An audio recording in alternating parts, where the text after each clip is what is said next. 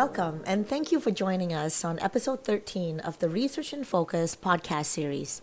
My name is Po Tan. I'm a doctoral student in the Faculty of Education and a research assistant in the Research Hub. With us today is Dr. Kris Magnusson, a professor and former dean of the faculty at Simon Fraser University. Kris's interest lies in career development, particularly understanding models and application of research to career counseling practices. Kris is also the recipient of a Social Science and Humanities Research Council Partnership Development Grant for his research on connective career development and mental health in schools. Through this grant, Kris and his team will work towards understanding the relationship between the outcomes of effective career development practices and the determinants of adolescent mental health. Join us on this podcast for an in depth and fascinating discussion on these important topics.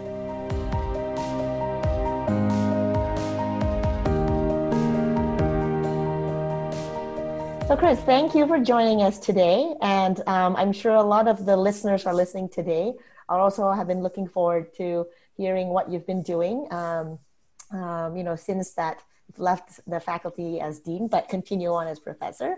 So maybe let's start with um, have you to tell the audience um, a little bit about yourself, including your academic background.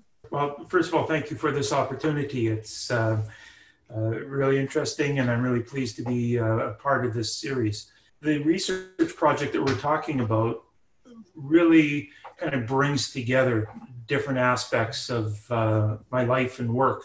I started as a junior high school teacher uh, in rural Saskatchewan. I worked as a counselor in post secondary institutes, mostly in Alberta, a little bit in Saskatchewan as well. Uh, and then uh, went on to do a, a, PhD where I specialized in career development and taught at the University of Calgary for about a decade, University of Lethbridge for another 11 years, and for the last 11 years I've been here at SFU.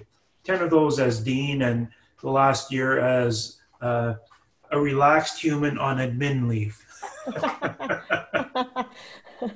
that's the that's the best time to be to do your research to get started on this grant that you got. Yeah absolutely. Maybe tell us a little bit what drew you to pursue you know other than i guess you mentioned that you know your background really drove you to this field. Um, yeah. can you highlight some points where you know what really spoke to you in this field of research? It goes back to the early days. I um, uh, i stumbled upon career development entirely by accident uh, as is the case with many people and their their stories of their life uh, decisions and where they end up is rarely where they thought they would end up. I came upon career development because I had an elective in my fourth year, and it was sounded the least boring of the three options I had in the time that I wanted to take a course. and uh, so I took this course on vocational guidance. Really got hooked by some of the ideas uh, that I heard there and particularly the ideas that linked how career decision making, uh, counseling processes need to work together better. But a lot of my interest came from massive dissatisfaction with what I learned in that course. At the time, the emphasis was on uh, doing interest inventories and aptitude tests and then matching people to occupational options. And I thought, well, that's kind of a crock because I don't think that would work. And so I also had a really strong interest in wanting to make the life space of the people I worked with better. That's why I was interested in becoming a teacher in the first place. And I saw the chance to move into counseling as a way to uh, really just deepen my commitment to the teaching space, to educating people. Uh, I, I, like Adler, believe that most issues that people face, whether they're in depth psychotherapy situations, are learning problems. They've learned certain ways to cope with mm-hmm. life. Mm-hmm. And then they face challenges or life situations that they may not know how to deal with. And if we can take an educational approach, we can help people to get through those rough spots. So that's why I went back and did my master's in counseling um, after teaching for uh, a couple of years. And it still seemed to me that there's this massive gap between the career planning world mm-hmm. and the personal counseling world and the educational development world. So there's these three corners of a triangle that seem to not talk to each other very well. And I thought, this makes no sense. We need to bring them together. So my master's and my doctoral dissertations essentially were debunking common practice in career development and showing uh, how not completely irrelevant most of those assessment processes were, but rather how few people they actually helped. Uh, my, in my master's work, I wanted to see uh, how well these instruments predicted uh, what people would do and their success and, and their satisfaction in life. If we took all the best predictors and, and put them together, the best we came up with, absolute best, was about a, you know, a correlation of about 0.4, uh, meaning mm. that we accounted for roughly 16% mm. of the variance, which tells mm. you that that uh, somewhere around 84% of the reasons why people engage in what they do and find satisfaction in what they do were not accounted for by all the methods that we were being taught. That was kind of my abiding passion was bringing together the teaching and education world, counseling and therapy world, and career development, and wanting to reimagine how those things might fit together. And that's such uh, important work you're doing. I mean, I I have to speak that it's from you know even during this time when we're in this COVID era right now, specifically in this year, um, that you know these I guess these three corners that you talked about are so critical to influencing so many aspects of i mean even including career development it's the the work we do the studies with you. and um, i wonder if you, if you could expand a little bit more on where you talked about you know particular issues that uh, like for example more from the personal side like the personal issues and the counseling side that don't take in that it's not accounted for when we are talking about career development or even academic development for that sake you know yeah it's such amazing work um, that you're doing right now and, and it's also very important during this time and especially this year during the pandemic when um, you know some of the issues that you talk about like the issue of say for example isolation for students or um, the part where you know life is not normal right? Um, i wonder if you could talk more about the specific issues that are more from you know like the, the, the personal side of things and how that affects career development academic development all that type of thing. Sure. What i would call the historic models of career development tended to do one of two or three things. Um, they tried to match characteristics of an individual with opportunities or, or demands of a job. That's sometimes called the structural approach. And they looked at things like interests and aptitudes and linking those to what what are the demands of, of specific jobs the reasons why people enjoy what they're doing are rarely linked to those factors. They're usually mm-hmm. linked to a whole set of other factors.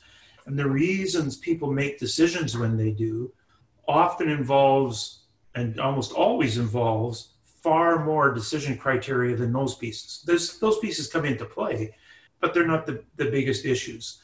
And what seem to be the biggest issues are the things that we typically find ourselves dealing with in the counseling relationships, in therapeutic situations. So things like um, how is this person establishing a sense of personal meaning?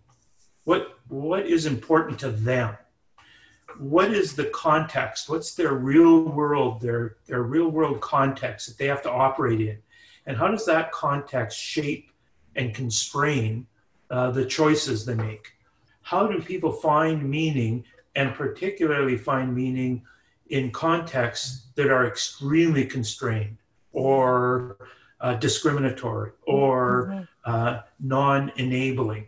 And these are the real career issues that, that people face, right? Um, mm-hmm. I suppose I have to, before I go too far, uh, so that the listeners get a sense that when I talk career development, I'm not talking occupational choice. Mm-hmm. Uh, hmm. occupational choice is one piece of it, uh, but mm-hmm. it's ultimately and often a very small piece of it.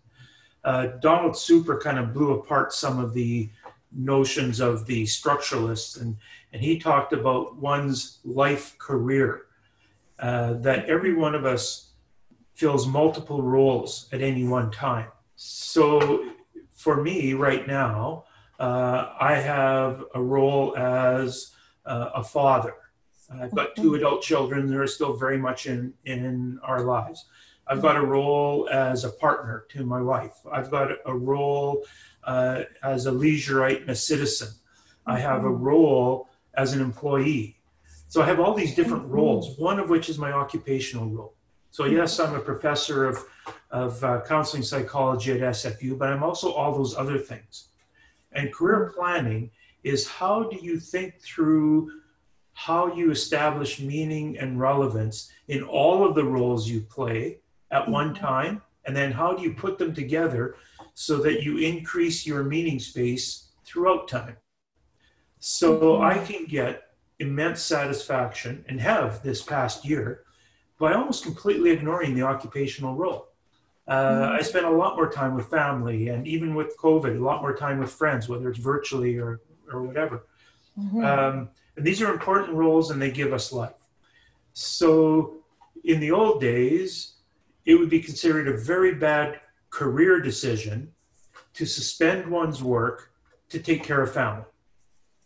But that may be the most important thing for you to do at that time.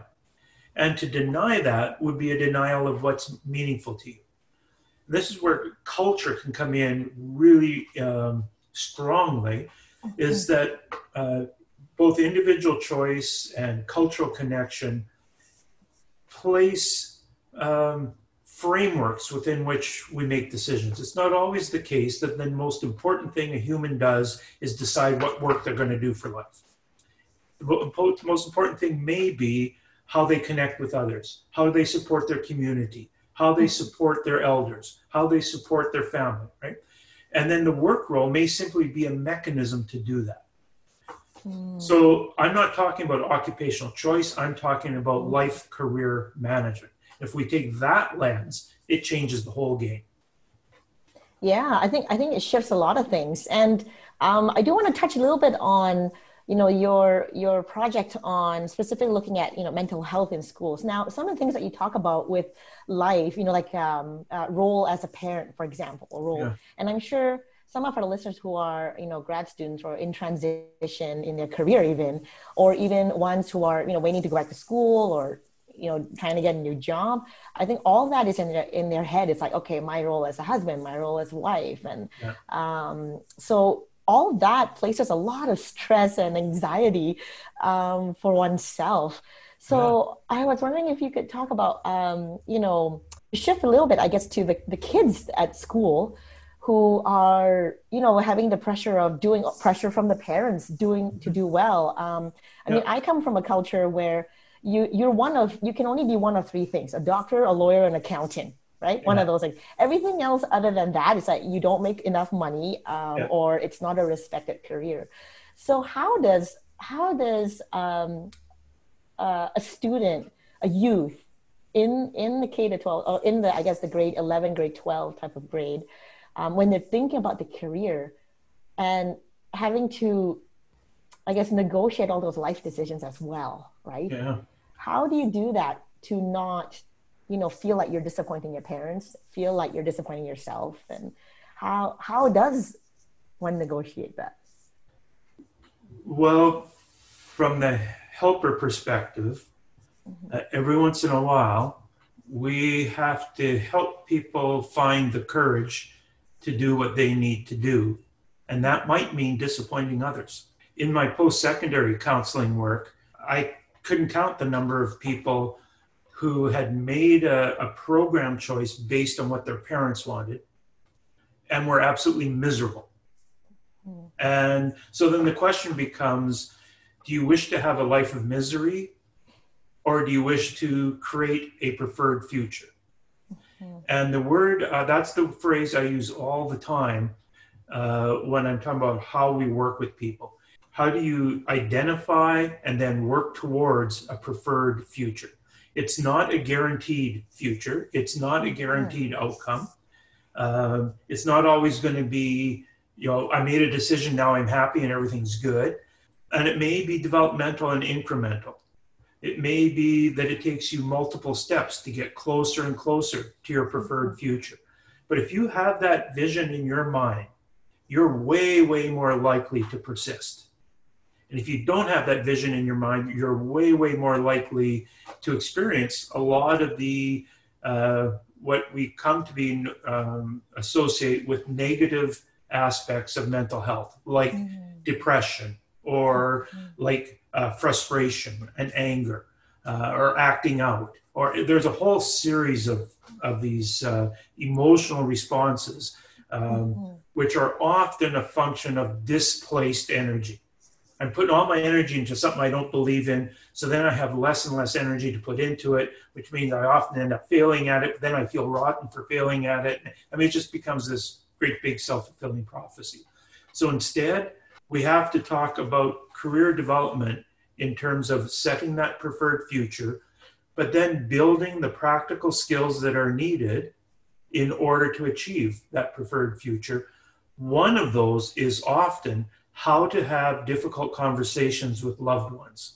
And so I won't do uh, anybody any good as a career counselor if we set, even if it's the absolute perfect occupational destination for somebody, if we don't teach the skills they need to navigate that choice and to navigate and work with those around them. Yeah, I can, I can see that. So guess this touches upon uh, your upcoming work or collaborative work that's under mm. the uh, Partnership Development Grant. Um, can you speak more to a little bit about that? I would love to know more about what that research is about. Sure. Um, so the the basic theme is that when we think of career development in the more expanded way that I've just described it, in fact, I've somewhere here.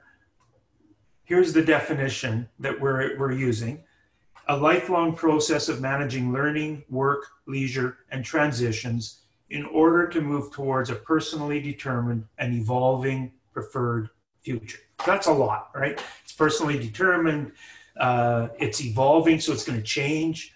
Uh, a lot of people a lot of people talk about bad choices that, that students make when they come to university and what a waste of time it is for them to start out in two years in a program then change majors right that's called an evolving sense of self and an evolving sense of a preferred future. A bad choice would be to stay in the thing they started in when it doesn't serve their needs anymore. Anyhow, so that's that's how I'm thinking about career development. Some of the growing issues that, that kids are facing in schools, particularly the mental health issues.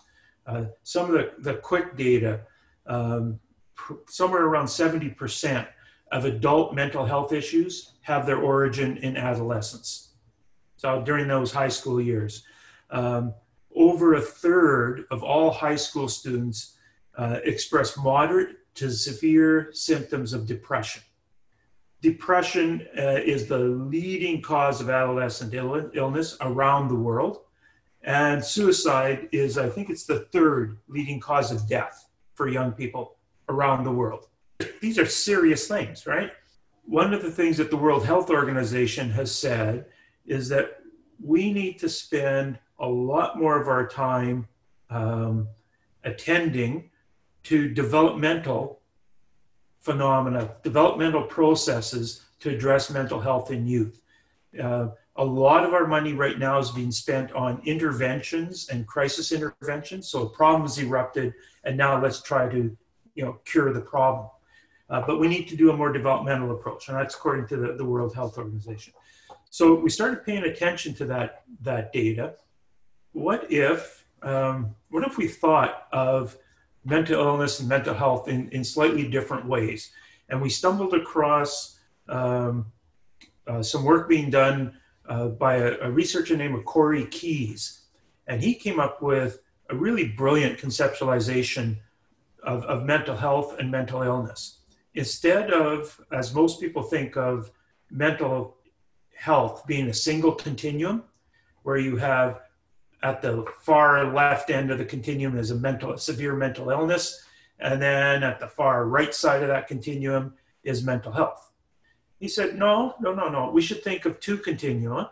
One's a mental illness, from severe mental illness to no mental illness, and then a, a uh, an axis like an XY axis, and the Y axis would be mental health and functioning. So you can have low mental health and no, men- no mental illness. You don't have to have a diagnosed illness to be experiencing low mental health.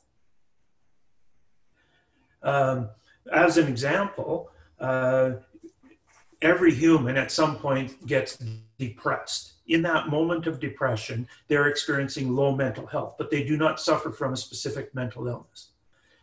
So if we take that, that axis of mental illness to uh, no mental illness and low to high mental health, everything above the line we would call flourishing.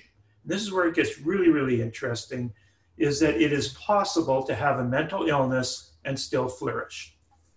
It is possible to be clinically diagnosed with something such as uh, bipolar disorder and have medications and personal coping strategies and environmental uh, constraint, uh, environmental control systems that allows that person to have a flourishing set of behaviors. They can flourish. In other words, they have high mental health, even though they have an illness.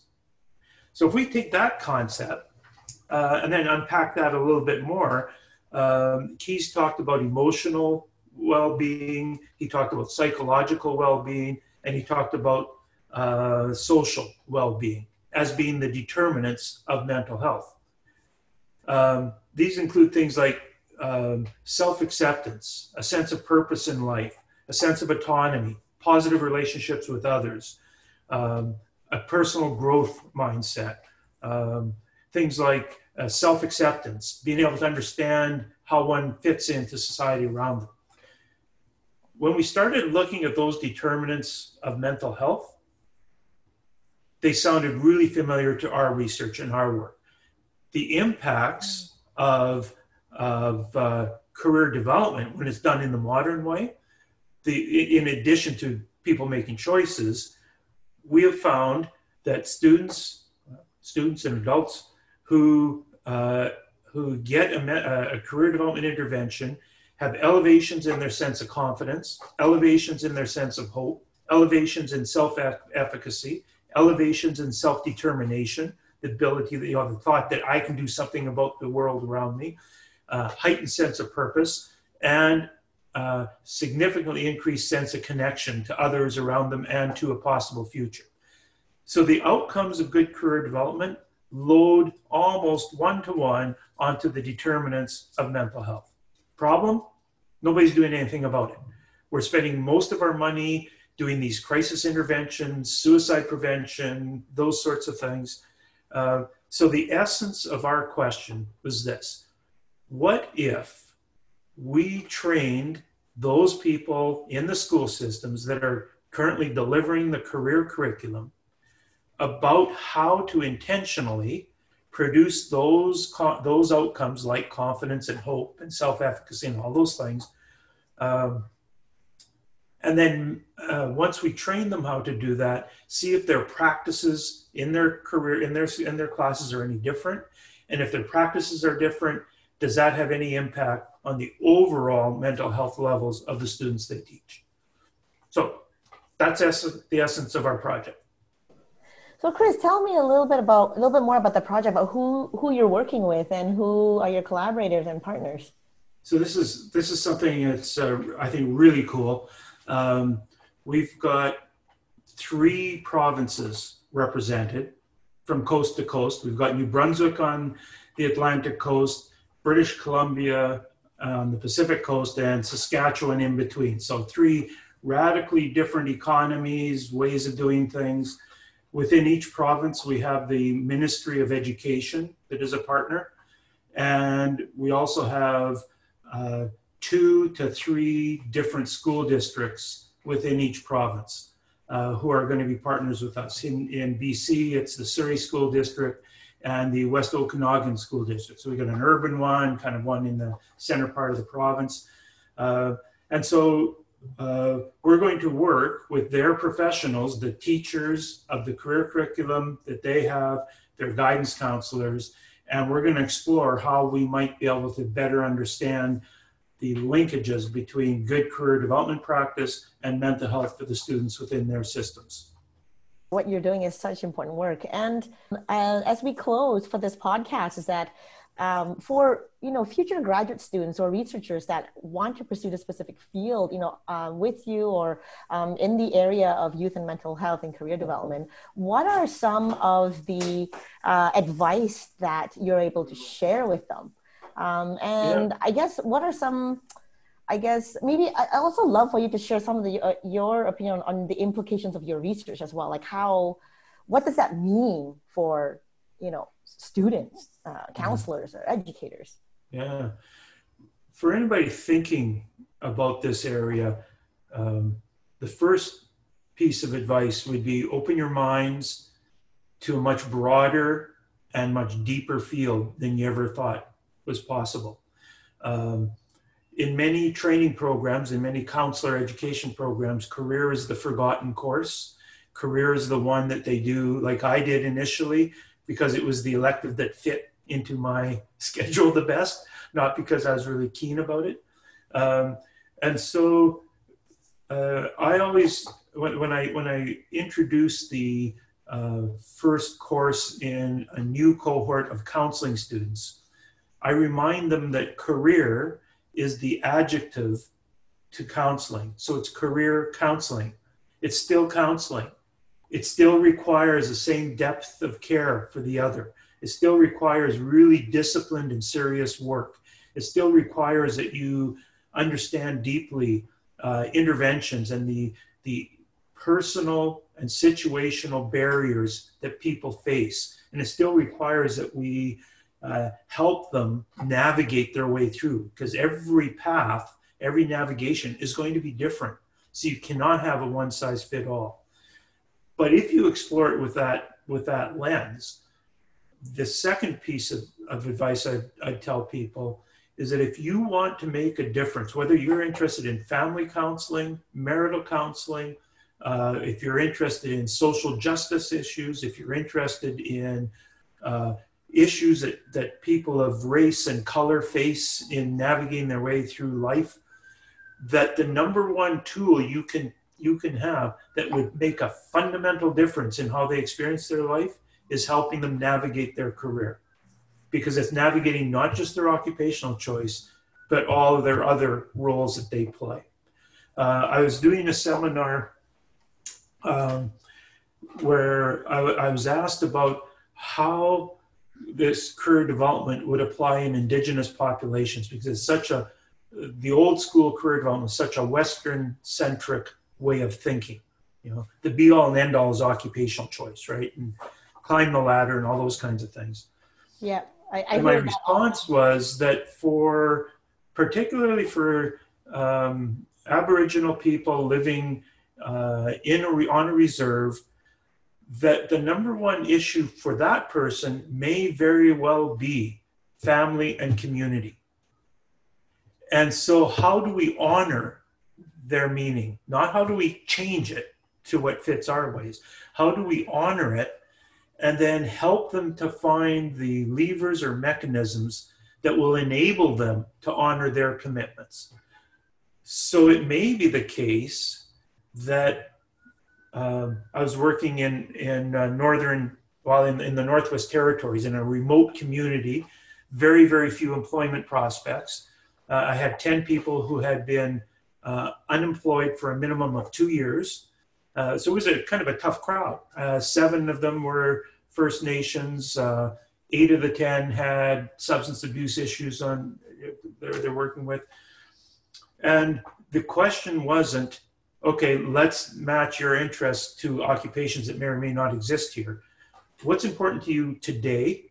And then how do we enable you to walk that path of integrity?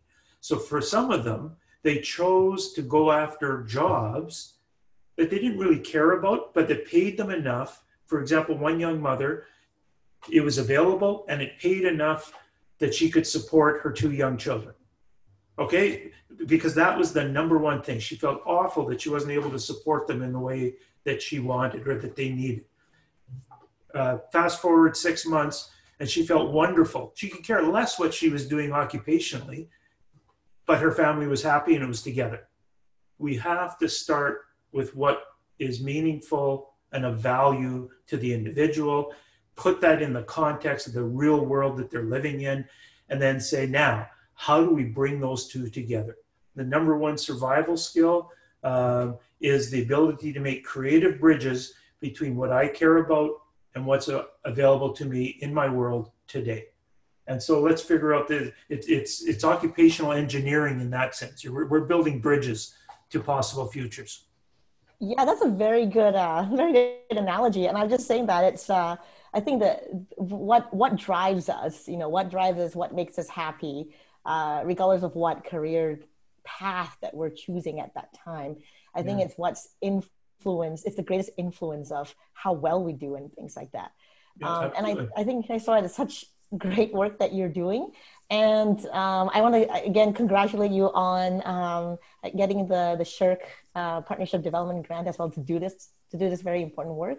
Again, especially at this time in yes. this type of um, pandemic era. Um, I want to thank you again, and uh, I also want to thank our listeners for listening today to our podcast. Uh, stay tuned um, and check out our other podcasts are part of the Research Hub. Thank you again, Kris. Thank you. My pleasure.